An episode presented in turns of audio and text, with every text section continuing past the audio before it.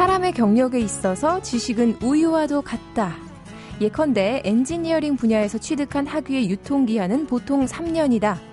이 기한 내에 자신이 알고 있는 내역을 죄다 새로운 것으로 교체하지 못하는 사람은 금방 상하고 만다.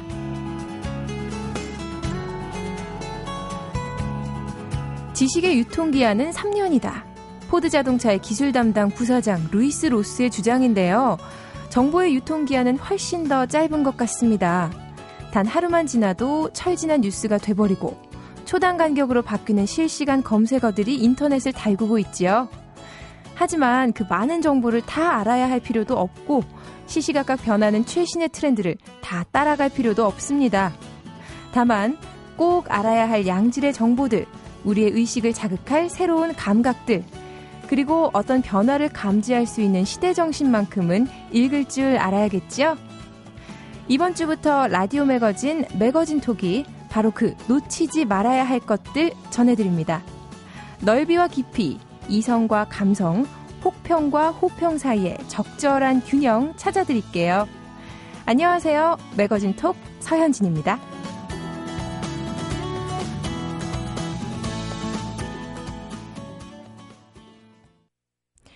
네, 안녕하세요. 오늘부터 매거진톡 진행을 맡은 아나운서 서현진입니다. 매거진톡, 이게 뭐지? 궁금한 분들이 많으실 텐데요. 이게 가장 스타일리시한 잡지 한 권을 읽는다, 이렇게 연상하시면 될 것 같아요. 요즘에 가장 사람들 사이에 화제가 되는 정보들, 또 요즘에 우리가 제일 관심 있어 하는 삶의 화두들, 우리 주변에서 벌어지고 있는 다양한 문화 현상들을 매거진톡에서 모두 읽어내실 수 있습니다. 아, 사실 저도 워낙 다양한 분야에 관심은 많은데 누군가에게 길잡이를 해줄 분들이 많지 않더라고요. 그런데 이 프로그램을 통해서 저도 즐겁게 진행을 할 수 있을 것 같고요. 여러분의 길잡이들 많이 많이 불러 모아서 좋은 이야기 많이 들려드릴 수 있을 것 같네요. 저도 엄청 기대가 되고요. 여러분도 기대해 주실 거지요? 자, 그럼 지금부터 매거진톡 본격적으로 시작해 볼게요.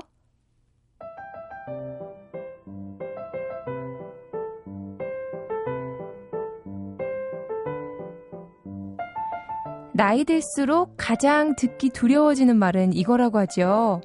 말이 안 통한다, 시대에 뒤처졌니, 촌스럽다, 둔하다. 이런 소리 들을까봐 늘 감각의 촉수를 열어놓고 산다 하는 분도 있는데요. 뭐 남들의 시선을 꼭 의식할 필요는 없겠지만 나이가 들어도 감각만큼은 낙지 않아야겠지요. 그러기 위해서는 세상 돌아가는 것에 관심을 가지는 것이 기본입니다. 자, 이번 주에는 세상이 또 어떻게 돌아가는지 트렌드톡에서 짚어드릴게요. 씨네 이십일 이다혜 기자와 함께합니다. 안녕하세요. 안녕하세요. 이다혜 기자님, 네. 제가 초면에 네. 몇 살이에요? 이런 거 안 물어볼게요. 이거 자체가 촌스럽고 좀 낡은 것 같아요. 어, 촌스럽고 낡은 거지만 네. 그런 질문을 안 한다는 것 자체가 나이가 좀 들어 보이나 봐. 그런가요? 보통은 어려 보이면 음. 몇 살이에요? 몇 살이에요? 이십 대 초반이죠? 이름이 뭐예요? 이런 거 하잖아요. 그렇죠. 우리 서로 어, 묻지 맙시다. 그렇죠.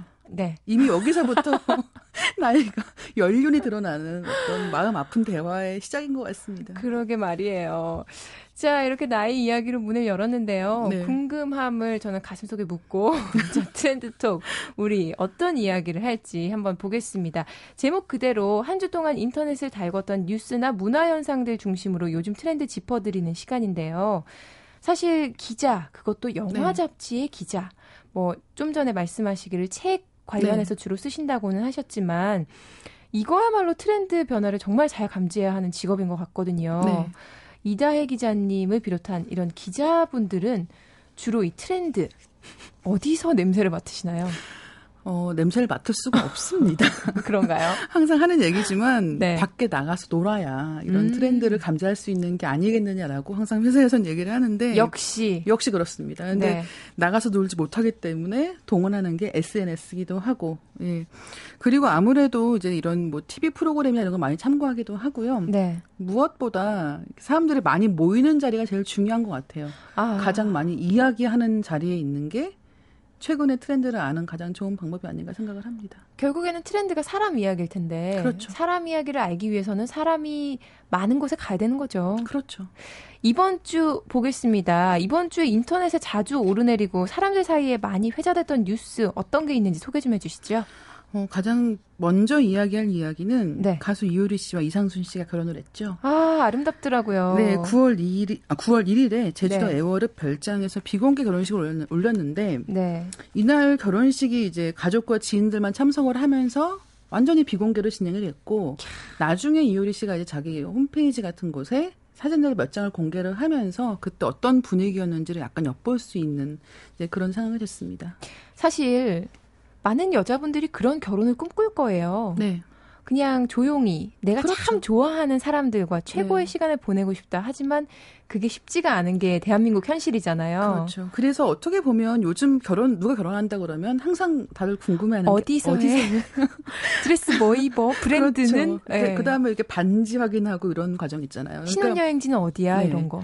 어떻게 보면 언젠가부터 이제 결혼한다고 하면 숫자가 가장 많은 것을 증명하는 시대가 된 거예요. 그렇기 네. 때문에 이게 유명인들의 결혼뿐만 아니라 일반 분들도 결혼한다고 하면 지금 말씀하신 것 같이 어디서 하느냐, 뭘 받았냐, 뭐 어딜 가느냐 이런 것들 많이 화제가 되는데 네. 이효리 씨는 어떻게 보면 그런 트렌드와는 가장 동떨어진 방식으로 이런 결혼식을 올렸기 때문에 화제가 되고 있죠. 그래서 오히려 더 트렌드를 이끌어가는 트렌드 세터, 리더가 네. 아닌가라는 생각도 들었어요, 저는. 어, 이효리 씨 같은 경우는 뭐 요즘 이런 얘기 많이 하죠. 아이돌 그룹의 조상이라고 해서 그렇죠.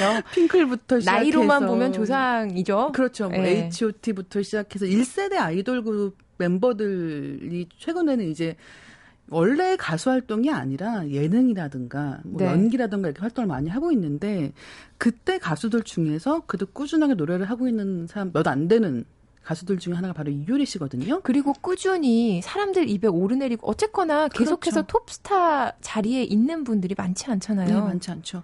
근데 이제 노래를 꾸준히 발표하면서 어떻게 보면 스타일러도 화제가 되고 있고 또 한 네. 가지는 원래 이효리 씨라고 하면 광고계의 아이콘이었거든요. 맞아요. 소주 광고부터 시작해서 건강한. 예. 예. 그래서 정말 말씀하신 것 같이 술 마시러 가면 모든 테이블마다 이효리 씨가 있는 그런 그렇죠. 상황이었는데 언젠가부터 상업 광고에 출연을 많이 하지 않았습니다. 음. 그러면서 물론 그게 어떤 대외적인 인기의 하락과 관계가 있다고 보는 시선도 있었지만 어느 정도는 이효리 씨가 달라진 부분들이 있는 것 같아요. 근데 그게 이제 처음에는 이 걸그룹 가수가 나이를 네. 들어가는 과정에서 일종의 전략이 아니겠느냐라는 얘기도 약간 있었거든요. 살기 위해서 뭐 어쩔 그렇죠. 수 없구나 이런 다른 이야기, 방식의, 예. 가식이라는 이야기. 그렇죠. 예. 그랬는데 언젠가부터 이제 뭐 채식주의라든가 그다음에 동물 보호 활동이라든가 이런 것에 굉장히 꾸준하게 활동을 하면서 어, 어떻게 보면 이제 그런 달라진 이효리라는 어떤 한 사람의 인간을 조명하는 데 있어서 이런 결혼식이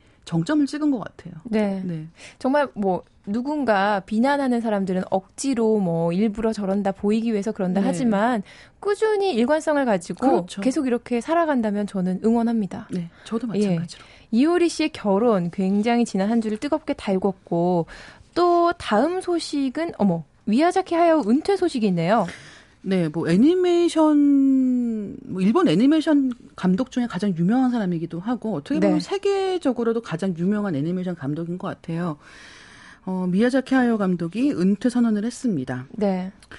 근데 이제 이 은퇴 선언이 단순히 이제 뭐 그동안 충분히 그렸으니까 이제 쉬고 싶다 뭐 이런 차원의 이야기라기보다는 최근작인 바람이 분다라는 작품이 있어요. 근데 네. 이 작품이 워낙 논란에 휩싸이면서 어, 말이 많던 상황에서 결정된 것이기 때문에 음. 과연 이 영화의 이런 논란이 어, 애니메이션 거장의 은퇴를 촉발시킨 것이 아닌가라는 얘기들도 많이 있고요.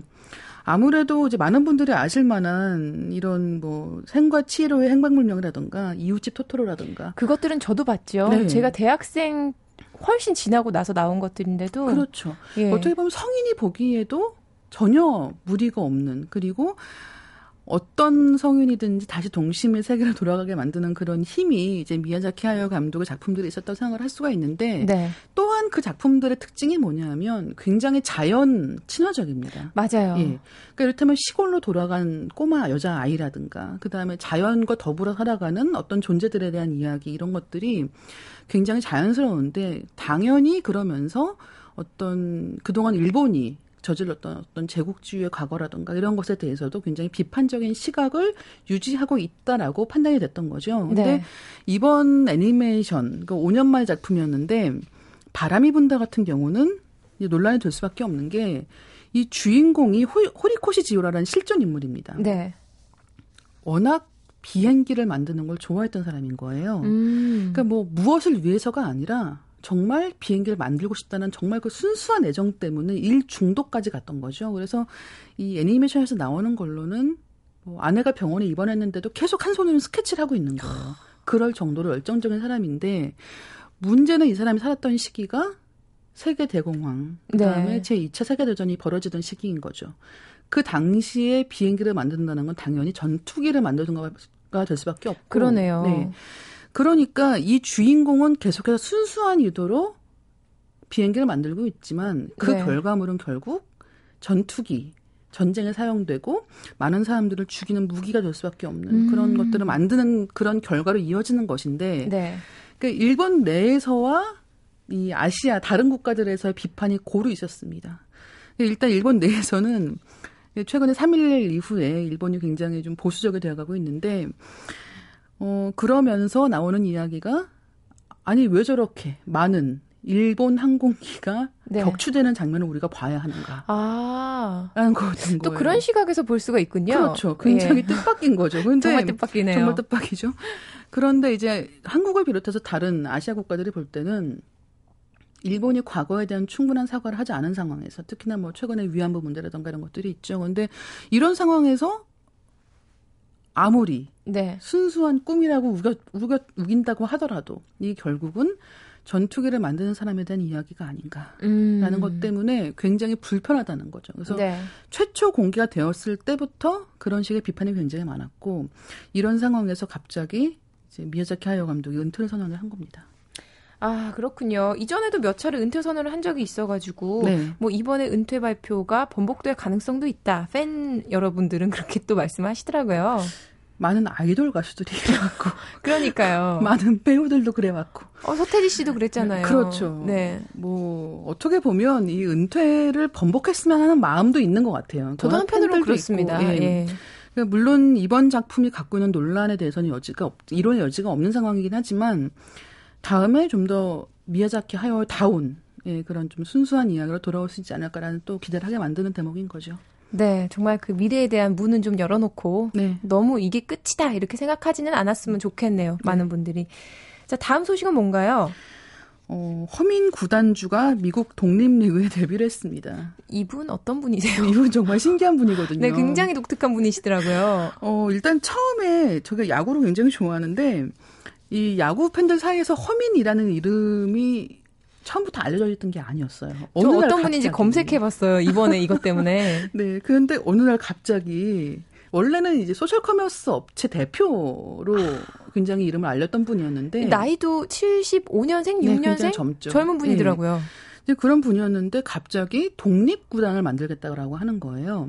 그러니까 이 독립구단이라는 건 어떤 거냐면 한국엔 지금 프로야구 구단이 아홉 개가 있습니다. 그렇죠. 예, 그리고 이제 그 구단들이 일 군과 이 군으로 나누어서 이제 경기를 치르고 있는데 네. 일 군과 이 군에 모두 들어가지 못한 그러니까 음. 지금 현역 무대에서 뛰지 못하는 선수들을 이제 이 독립구단에서 받아들여서 야구를 할 수 있게 하겠다는 거예요. 그런데 문제는 뭐냐면 독립구단이 없습니다. 한국에. 아. 그러니까 유일무이한 독립구단이고 그러다 보니까 당연히 상대팀하고 경기를 해야 하는데 상대팀이 네. 또 없잖아요. 음. 이제 그런 상황에서 이천십일 년에 고양 원더스를 만들겠다라고 발표를 하고 이제 뜻밖의 결정을 내립니다. 이게 바로 어, 야인 혹은 음. 야신이라고 불리는 김성근 감독을 초대 감독으로 영입을 하는 거였죠. 전 에스케이 감독님이셨죠? 네, 맞습니다. 예. 어, 뭐 김성근 감독이라고 하면 이천칠 년부터 해서 일 등을 세 번 했죠. 그렇죠. 에스케이 세 번 하고 예, 준우승을 한 번 한. 예. 예. 그러나 이제 마지막 시즌이 이천십일 년에 이제 그 프런트 구단 쪽하고의 약간의 마찰, 재계약 등을 둘러싼 마찰 때문에 김성근 감독이 시즌 중반에 하차를 하거든요. 저도 당시 상황이 기억이 납니다. 네. 굉장히 야구 팬들에게 큰 뉴스였죠. 공분을 샀던 예, 네. 그런 상황이었는데 이제 이 김성근 감독을 고양 원더스에서 초대 감독으로 받아들이겠다라고 결정을 음. 하면서 이 구단이 어떻게 보면 앞으로 굉장히 큰 역할을 하겠구나라고 기대를 모았던 거예요. 그런데 이 허민 구단주는 누구인가? 그러니까요. 네. 어, 왜 이 사람은 갑자기 나타났는가? 원래 야구 팬이라고 하고요. 뭐 에스케이 팬이었던 건 아니고 네. 원래 다른 지방팀의 팬이라고 하는데 야구를 너무 좋아해서 좀 더 야구계의 생산적인 일을 하고 싶다. 라고 얘기를 했다는 거죠. 이제 그래서 이 고양 원더스를 만들어서 후원을 하고, 어, 이 김성근 감독이 어떻게 보면 오갈 데 없는 선수들을 모아서 지도를 한 셈인데, 창단 이듬해인 이천십이 년에 다섯 네. 명이 프로구단 향을, 프로, 프로구단에 갔고요. 올해도 다섯 명 정도 갔습니다. 어, 보내주신 건가요? 그러니까 이게 잘 된 거죠? 잘 된 거죠. 네. 왜냐하면 이 선수들은 프로구단에서 정식으로 뛰는 게 목표이기 때문에 어. 그러면서 어떻게 보면 생각하기에는 이 구단에서 선수들을 키웠는데 그러네요. 훅 빼가버리면 뭐가 되는 걸까 생각이 들잖아요. 그래서 제가 여쭤본 거예요. 네. 일부러 보내주신 건가? 좋은 마음으로? 그렇죠. 이제 거기서 굉장히 이 허민 구단주에 대한 평가가 높아지는 대목이 나오는데 네. 어, 선수들을 보내면서 보통은 그 프로야구팀에서 뭔가 포상금을 받는다든가. 그렇죠. 이제 그런 거 생각을 하잖아요. 근데 그게 아니라 오히려 선수들한테 각각 천만 원씩 지원금을 줍니다.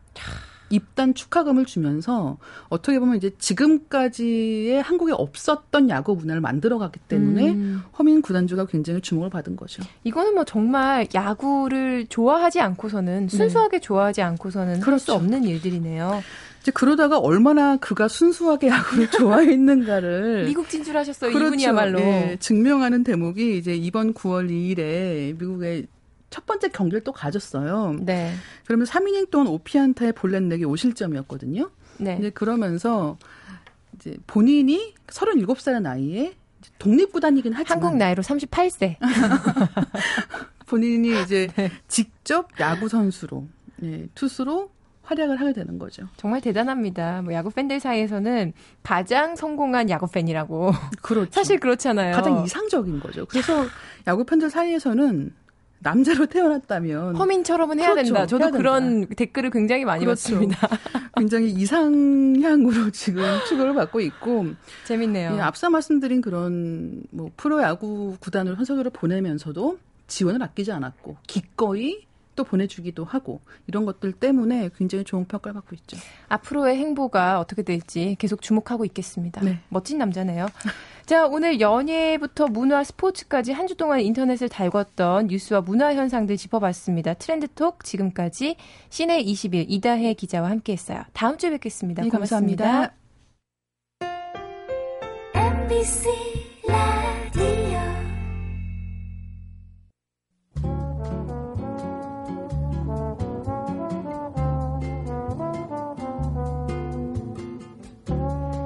그의 아버지는 제빵서였고 어머니는 담배 공장에서 일하는 노동자였습니다. 어려운 가정 환경이었지만 아버지는 오페라를 사랑해서 그의 집엔 늘 음악이 흘렀고 노래 부르기를 즐겼죠.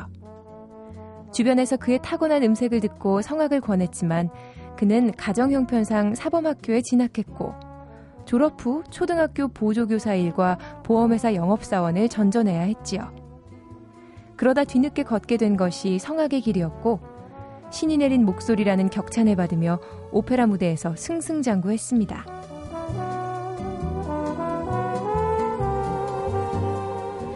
오페라 가수의 인기가 어디까지 도달할 수 있는지를 보여줬던 그 세계적인 테너는 바로 루치아노 파바로티입니다.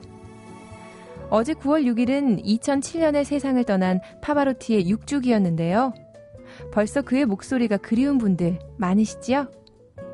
그의 가장 큰 업적은 클래식 음악을 대중음악만큼 친숙한 것으로 만들었다는 데 있을 겁니다. 그가 중심에 섰던 파바로티와 친구들, 쓰리테너 콘서트의 인기는 인종과 계층, 음악의 장르와 취향이라는 경계를 모두 허물었는데요. 음악을 위한 삶은 환상적이었고 그로 인해 나는 인생을 음악에 바쳤다라는 그의 유언은 이렇게 바꿔 말할 수 있을 것 같습니다. 당신의 노래는 환상적이었고 그로 인해 우리는 음악에 빠져들었다. 그리운 파바로티의 목소리 들어볼까요?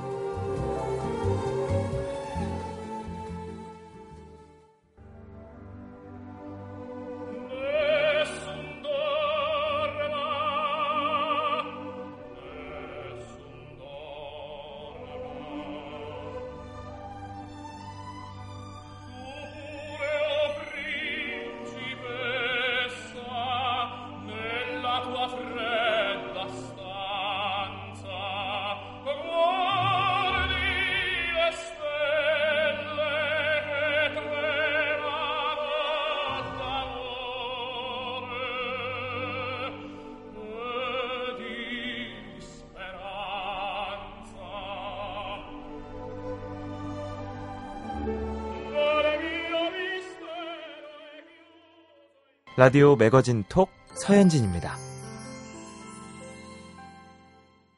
직장의 신은 업무 처리만 척척 해내는 사람은 아닐 겁니다. 눈앞에 떨어진 업무만이 아니라 미래를 내다볼 줄 아는 해안도 필요하고요. 또 위기가 닥치면 그것을 해결하는 능력이라든가 또 동료와 소통하고 협업하는 사회성도 필요하겠지요. 매월 첫 주에는요. 경영 전반에 걸친 얘기들 비즈니스 톡에서 나눠보려고 합니다. 앞으로 비즈니스 톡 이끌어주실 분이죠. 비즈니스 리더를 위한 경영 전문 매거진 동아 비즈니스 리뷰 디비알의 김남국 편집장과 함께합니다. 안녕하세요. 안녕하십니까. 반갑습니다. 예, 처음 뵙겠습니다. 네, 반갑습니다. 비즈니스 리더를 위한 경영 전문 매거진의 편집장님이신데요. 네. 네. 앞으로 아 그리고 그 전에 제가 네, 좀 더 이렇게 경력을 소개해드려야 될 것 같아요. 네. 지금 한양대학교 겸임 교수님이시기도 하고요. 이전에는 십삼 년간 한국경제신문 기자, 또 한경가치혁신연구소의 선임 연구원 활동도 하셨고 경제 경영 분야를 오랫동안 연구하고 취재하셨다고 들었습니다. 네. 아, 굉장히 뭐랄까 네, 어렵고 딱딱한 이야기를 해주시러 오신 것 같은데 어떤 이야기 해주실 건가요? 네, 뭐 전혀 어렵고 딱딱한 이야기는 저는 뭐 별로 관심이 없고요. 네. 다행이네요. 어, 특히나 이렇게 방송에서 어렵고 딱딱한 이야기를 하는 건 적절하지 않을, 않은 것 같습니다. 네. 어, 아주 일상생활에서요, 우리가 사실은 경영이라는 학문 자체가 굉장히 실용적인 학문입니다. 그래서 근데 실용적이긴 한데 네, 저희가 다가가기에 쉬운 학문은 아닌 것 같거든요. 그렇습니다. 그런데 이제 사실은 저는 그렇게 생각합니다. 이 세상을 살아가는 모든 사람들이 사실은 경영에 대해서 이런저런 고민을 사실 지금 현재 하고 계십니다. 아마도 음. 지금 아나운서분도 마, 마찬가지로 그런 경영과 관련된 주제에 대해서 고민을 하고 계실 거예요. 예를 들면 네, 오늘 후배가 되게 마음에 안 드는 후배가 네, 이상한 얘기를 해서 기분이 상했다. 뭐 이런 거요. 예. 이런 거 다 이제 인간관리라고 하는 그런 주제. 그러니까 저는 기분이 이, 상하면 그냥 바로 네, 돌직구를 네, 네, 탁 날리는 편이어가지고. 네, 이제 그랬을 때 예, 네, 여러 가지 부작용. 예, 그쵸? 만만치 않죠. 주변에 예, 친구가 없어요. 후배가 친구가 없어요. 없어지고 네, 예, 뭐 이런 이제 그런 이슈들이 사실은 음. 다 경영에서 다루는 그런 분야들입니다. 그래서 경영을 잘하고 있는 게 아니죠. 그게 결국에는 성질대로 하는 거. 예, 성질대로 하는 거. 네. 예, 이런 거. 어, 여러 재밌네요. 가지 이제 그런 어, 사실은 일상사 심지어는요 어, 아이들 문제, 가족 관계, 음. 친구 관계 이런 게 다 경영 속에 녹아 있습니다. 그리고 뭐 장사를 하시는 분들도 많으실 텐데요. 어, 예를 들면요 인사만 잘해도 네, 매출이 확 달라져요. 맞아요. 예, 이런 게 아니, 이제 제가 생각해 보니까 예, 경영이라는 걸 너무 네, 크게만 생각했나 봐요. 맞습니다. 예, 예 일상생활에서도 음. 말씀하신 것처럼 충분히 경영의 원리를 좀 적용할 수 있는 부분들이 많은데 말이죠. 아, 그래서 또 네, 오늘 어떤 이야기를 준비해 오셨나요? 그, 오늘 좀 이렇게 단점에 대한 거 좀 생각을 좀 해보고 싶어요. 단점이요? 예. 개인적으로 다 장점도 물론 갖고 예, 계시겠지만 단점도 갖고 계시죠? 단점이 많죠. 예. 저는 굉장히 저 자신에게도 객관적이려고 네, 노력을 네, 하는 편인데, 네, 욱하는 게 좀 있는 것 같아요. 네네. 네. 대체로 이제 그런 단점을 네, 어떻게 접근하세요? 단점이라고 느낀다면 좀 보완하거나 뭐 이런. 느끼긴 예, 하는데 결국엔 네, 욱해놓고 나중에 후회만 네, 해요. 후회하고요. 예. 네. 그래서 이제 보통 좀 노력하는 분들, 예, 어, 이런 분들은 이제 단점을 개선하려고 이렇게 많이들. 그렇죠. 그게 필요하거든요. 노력을 결국에는. 하시죠. 예. 예. 오늘은 조금 다른 관점에서 좀 말씀을 드리고 싶은데요. 단점을 네, 고치려고 하는 게 정답이 아닐 수도 있다. 허, 예. 정말요? 예, 예. 저는 그게 그런, 정답이라고 예, 생각했거든요. 당연히 이제 욱하는 성질을 고쳐야 된다. 예. 뭐 이렇게 생각을 하시겠죠. 그렇죠. 예. 이걸 못 고치면 해놓고 후회하고. 예, 그렇죠? 늘 그거예요. 해놓고 예. 그냥 그냥 깨끗하게 어 뭐 어때 이러면 되는데 또 그럴 배짱은 없어가지고. 아 근데 욱하시는 분들은 본인은 뒤끝 없는데 예. 이 당하시는 분들은 다 뒤끝 있어요. 그렇죠. 예. 그러니까. 나, 자기만 풀리면 예. 되나 뭐 이러면서. 그렇죠. 예. 예. 그런 이제 단점 사실은 우리가 학교 때부터 음. 예를 들면 성적표 받았을 때요, 뭐 국어, 영어, 뭐 수학 이런 거 나왔을 때 예를 들면 영어는 잘했는데 수학 못했다. 이제 네. 수학 못하는 게 이제 단점이겠죠. 예. 어, 그럴 때 어떻게 접근하세요?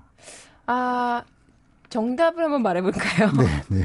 그렇게 접근해야 할 것 네, 같아요. 네. 수학을 못했지만 네, 넌 네. 영어를 잘하잖니. 네, 네. 이렇게 정, 접근하라고 음. 말씀하실 거죠. 네, 그게 이제 오늘 핵심 주제입니다. 근데 네. 대부분의 교육제도 그렇게 안 접근해 왔습니다. 그렇죠. 너는 너 왜 수학 이걸 왜 못하니? 이래서 그리고 실제로 입시에서 예를 들면 한 과목만 못해도 좋은 네. 대학 못 갑니다. 아 솔직히 저도 좀 후회되는 게 저희 네. 조카가 늘 받아쓰기 백 점을 받다 지금 아홉 살인데 네네네. 구십 점을 받은 날이 있었어요. 네. 구십 점도 엄청 엄청 잘한 거잖아요. 네. 너 하나 못 틀렸어? 왜 네. 틀렸어? 이렇게 되더라고요. 그렇다니까요, 사람이. 그러니까 사실은요, 우리가 지금까지는 다 이렇게 단점은 극복해야 될 것, 네. 문제가 있으니까 이거는 보완해야 될 것, 이렇게 이제 접근을 해온 게 이제 상식처럼 여겨졌던 거죠. 네. 그런 삶을 살아왔던 겁니다, 사실은. 음. 그리고 이제 당연히 뭐 어떤 뭐 예를 들면 장사하시는 분이다 이러면 어, 우리는 예를 들면 어떤 분야는 좀 서비스가 친절하지 않으니까 아, 서비스를 좀 더 고쳐야지 막 이렇게 생각을 하시겠죠. 그죠? 오히려 장점을 극대화하는 게 그 네. 셀링 포인트가 될 수도 있는데 말이죠. 맞습니다. 그런 생각이 드네요. 그래서 이제 두 가지 대안이 있는데요. 네. 하나는 장점을 극대화하는 겁니다. 음. 장점을 아주 극대화하면요, 단점이 의미가 없어집니다. 맞아요. 네. 저 사람이 대체 불가능한 네. 무언가 한 포인트를 갖고 그럼요. 있으면 네. 아, 저런 단점은 있지만 그러니까 아무리 성격이 좀 괴팍하고 일 잘하면은 욱하고 그래도 일을 너무 잘하면 네. 다들 참아줍니다. 그러니까 저도 제가 네. 제 인생의 모토가 네. 그거였거든요. 네. 나는 욱해도 된다. 일만 네. 잘하자. 그렇죠. 근데, 근데 그러... 이제 그러려면 굉장히 탁월하게 잘해야 돼요. 그렇게 되는데. 탁월하기가 쉽지가 않더라고요. 그렇죠. 예. 그래서 네. 이제 장점을 사실은 음. 탁월하게 개발하는 거는 이제 굉장히 많은 노력을 정말 어려운 일이에요. 합니다. 네. 그 다른 방법이 하나 있습니다. 어떤 방법인가요? 어, 이제 장점을 탁월하게 개발하는 것 이외에 네. 단점 속에 숨겨져 있는 축복을 찾아내는 겁니다. 단점 속에 축복이 숨겨져 있을까요? 단점이라고 있습니다. 얘기하는데 사람들이 있습니다. 어떤 예. 게 있을까요? 제가 이제 그 사례를 하나 좀 들어 드려 볼게요. 네. 이제 지금 이제 지방에 있는 지역 그 지방 자치단체들이 굉장히 경쟁을 많이 합니다. 네. 그래서 뭐 관광객들 유치하기 위해서 뭐 이런저런 노력들을 굉장히 많이 축제들이 너무 많아요. 축제 너무 많죠 정말. 네. 그래서 뭐 근데 비슷한 축제도 많고 가보면은 별거 없는 시시한 별거 것들도 많아요 솔직히. 똑같죠. 그냥 네. 연예인들 뭐 트로트 가수들 좀 불러서 뭐 하고 뭐 장터 열리고 뭐. 예. 네. 강원도에 화천군이라고 있어요. 네. 네. 그래서 이제 옛날에는 화천군이 좀 인지도가 굉장히 낮아서 어 꼭 그 화천 분들이 이렇게 얘기를 했대요. 저희는 춘천 옆에 있는 화천에 사, 삽니다. 뭐 이렇게 말씀을 하셨다고요. 춘천 옆에 있군요. 춘천 옆에 있다고 반드시 설명을 해야 네. 사람들이 이해를 하니까. 근데 화천군이 왜 그렇게 인지도가 낮았냐? 충분히 그럴 만한 이유가 있었어요. 워낙 산이 많고요. 그다음에 어, 사, 관내에 이렇게 사 차선 도로가 하나도 없답니다. 네. 네, 전부 다 이 차선 도로고요. 아이고. 주민이 한 이만 사천 명인데 군인이 삼만 육천 명. 아, 이거 뭐 뭘로 발전을 하겠습니까? 그러네요. 거기다가 추위도 아주 너무너무 추워서. 맞아요. 저도 화천이라는 지명을 들어본 거는. 추위. 예. 얼음 가장 먼저 얼었다. 군대를 예. 그쪽으로 예. 갔다. 그래서 뭐 겨울에 고생했다. 고생했다. 뭐 이런 이야기. 예, 예, 예. 예. 화천에 아주 그 유명한 군부대 많습니다. 예. 이제 대체로 이제 거기서 이렇게 그 눈 치우기 하고 뭐 정말 추웠던 음, 그런 기억들 네. 아마 많으실 겁니다. 자, 지역 발전 관점에서 보면 정말 전국에서 얼음이 제일 먼저 온대요. 예. 완전 다 단점 투성이잖아요, 그죠? 예. 얼음이 제일 먼저 어는 거를 음. 좀 이렇게 장점이라고 하기는 쉽진 않겠네요. 쉽지 않습니다. 예. 그리고 뭐 인프라 부족하고 뭐 도로 네. 없고 정말 막막하죠. 근데 이거를 과거 전통적인 스타일로요, 단점 보완 관점에서 한번 접근을 해보면 네. 뭐 이런 방안이 나올 겁니다. 도로에 관내 도로가 없으니까 네. 사 차선 도로를 뚫자, 뭐 이렇게. 되겠죠. 그렇죠. 우리도 뭐 우리도 대도시처럼 한번, 한번, 예, 한번 발전시켜 보자. 그리고 뭐 날씨가 추우니까 추운데 사람들 놀러 오기 힘드니까 뭐 네. 실내에 큰 놀이시설 같은 거 만들어 보자. 음. 뭐 관광 인프라도 부족하니까 뭐 호텔도 한번 지어보자. 뭐 이런 식으로 접근을 할 겁니다. 어, 규제가 또 많아요. 군 시설들이 많아서. 그러니까 네. 중앙정부에 로비를 해서 뭐 규제를 좀 풀어보자. 뭐 이렇게 접근을. 근데 이게 단점 보완하는 게 정말 힘들어요. 하루아침에 될 거 아닌 것 같은데요. 그냥 얘기만 들어봐도. 거 이거 돈 많이 들고요. 네, 수십 년은 예. 걸릴 것 같은데요. 어, 물론 이제 정말 정치력이 탁월한 사람이 나타나서 대통령한테 얘기해서 우리 한번 발전시켜 봅시다. 아니면 화천 출신 뭐 대통령이 나오고 예, 그런 방법. 예, 예. 이제 그런 게 있는데 뭐 현실적으로 당장은 쉽진 않을 것 같고. 이제 이곳에 이제 한 어떤 분이 전혀 다른 관점에 접근을 해봤어요. 네. 아까 이제 단점 속에 축복이 있을 수 있을까 뭐 이런 얘기 했는데 문제를 이렇게 살짝만 바꿔본 겁니다. 추위 이런 거 개발이 안 됐다 이런 게요. 음. 어, 분명히 관광 인프라 측면에서는 어마어마한 단점이죠. 사람들이 그렇죠. 정말 가기 싫어하고. 뭐. 예. 제가 한번 가봤는데 정말 불편해요. 막 도로가 이렇게 꾸불꾸불하고 앞에 앞에 저 군부대 트럭 하나 지나가면요. 교통수단은 뭘로 가야 되나요? 차로 가야 돼요. 아, 뭐. 버스도 없어요? 기차 없어요. 고속버스도? 버스는 뭐 가끔씩 있겠죠. 음. 그런 여건 정말 뭐 이렇게 관광 측면에서 너무너무 안 좋은 여건입니다. 그런데 네. 반대로 생각을 해보면 놀랍게도 그것 덕분에 얻는 게 있어요. 뭔데요? 빨리 좀 뭘까요? 얘기해 주세요. 궁금해요. 청정함입니다. 청정함. 아. 개발이 전혀 안 됐잖아요. 그렇죠. 너무너무 청정한 거예요. 음. 자연이 그대로 보존이 돼 있는 겁니다. 정말 진정성 있게 보존된 겁니다. 여기는 다른 데처럼 막 우리가 깨끗하다 이렇게 막 그 농담처럼 혹은 뭐 이렇게 포장하려고 하는 게 아니라 예, 그냥 있는 규제 그대로. 때문에 정말 예. 깨끗하거든요. 그렇군요. 예. 그리고 또 하나 있습니다. 춥잖아요. 네. 겨울 스포츠에 괜찮아요. 와, 그 생각을 못했네요. 이겁니다.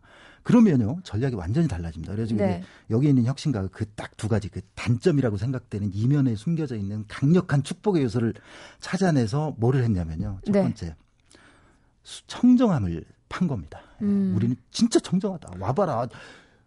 청정하지 않을 수가 없거든요. 아니, 청정한 건 알겠는데 가기가 힘이 드는데 어떻게 가냐고요. 아, 근데 이제 그거를 이제 좀 노린 거죠. 그래서 네. 이제 그 두 번째 거하고 이제 결합을 시켰습니다. 겨울 스포츠 정말 음. 우리 잘할 수 있다. 그래서 겨울에 이제 사실은 어, 관광객을 끌어모을 수 있는 아이템이 뭐가 있을까 이래가지고 고민 고민하다가 맞아 얼음이 제일 빨리 열잖아. 여기 음. 얼음 낚시를 해보자 이렇게 된 거죠. 아. 그래서 얼음 낚시를 해보려고 했는데 어, 관내에 이렇게 지역에 있는 어종이 별로 없어요. 그리고 예. 이렇게 손맛이 좋은, 그러니까 낚시하시는 분들이 이렇게 딱 잡았을 때 딱 걸리는 때, 느낌. 예, 이게 막 탁 치고 올라오는 그 느낌이 좋아야 이게 관광객들을 끌어모으잖아요. 그렇죠. 여러 어종으로 이분이 막 이걸 해본 겁니다. 음. 그래갖고 어, 산천어를 찾은 겁니다. 네. 풀어놓으니까 딱 걸렸을 때 이게 손맛이 기가 막힌 거예요. 그래서 어. 산천어를. 근데 이제 산천어는 관내에 없어요. 그래갖고 옆 동네에서 공수해 왔어요. 아, 그러면은 산천어들을 네. 가지고 와서 얼음 낚시를 위해서 그냥 푸는 거예요? 푸는 겁니다. 네. 그러니까 아. 이제 화천이 사실은 산천어 축제가 워낙 유명해져서 네. 뭐 저도 들어본 것 같아요. 백만 명 이상 오거든요. 예. 낚시꾼들한테는 뭐 거의 천국입니다. 거기가. 음. 근데 화천에는 산천어가 없습니다. 네. 그러니까 다 옆 동네에서 네. 빌려왔다는 거. 옆 동네에서 빌려온 겁니다. 그래도 굉장히 좋을 것 같아요. 요, 요 정도까지만 아, 얘기를 들어도 네네. 아이들에게 새로운 뭔가 그렇죠. 네. 경험을 하게 해주고 싶어하는 부모님들? 너무너무 재밌는 거죠. 네. 그리고 이제 아빠는 산천어 낚시하고요. 네. 엄마랑 애들은 거기서 이제 스케이트나 이런 거 타고 썰매 타고 이게 되잖아요. 얼음이 오니까. 겨울에 괜찮겠네요. 네. 그래서 이제 겨울철 축제의 서막을 알리는 국내의 그 가장 아주 유일한 축제 이런 걸로 이제 확 자리매김을 음. 한 거죠. 이게 이제 완전히 단점이 장점으로 확 바뀐 어, 그런 사례입니다. 그래서 어떻게 화천이라는 그 도시가 지금 좀 많이 뭐랄까 경제적으로도 어느 정도 좀 경제적으로도 많이... 굉장히 도움이 많이 됐고요. 어, 다행이네요. 어, 한 이만 오천 인구밖에 안 되기 때문에 네. 사실은 한철 이 축제가요 굉장히 경제적으로 큰 효과를 줍니다. 또 이제 화천에 한번 가본 사람들은. 예.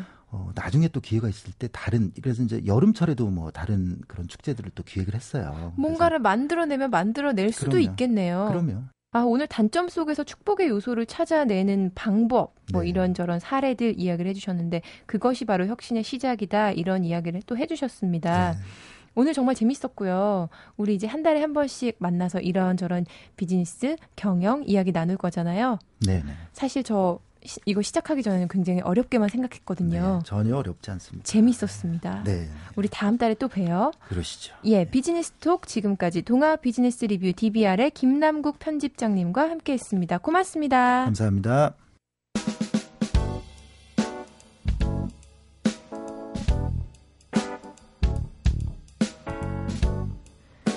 자, 오늘 매거진 톡 마칠 시간입니다. 첫 시간 마음에 드셨는지 모르겠네요. 가장 최신의 정보를 색다른 시각, 세련된 감성으로 읽어내는 주간지 같은 느낌이었다 하시면 좋겠고요. 구월의 매거진 톡은요, 한창 뜨거운 열기로 달아오르고 있는 스포츠와 함께하는 스포츠톡, 화제의 인물과 문화 현장 만나보는 톡플러스, 그리고 최신 유행과 라이프 스타일의 변화를 전해드리는 스타일톡으로 꾸며집니다. 앞으로도 매거진톡 쭉 기대해 주시고요. 저는 다음 주 토요일 아침 여섯 시 십오 분에 다시 올게요. 지금까지 매거진톡 서현진이었습니다. 고맙습니다.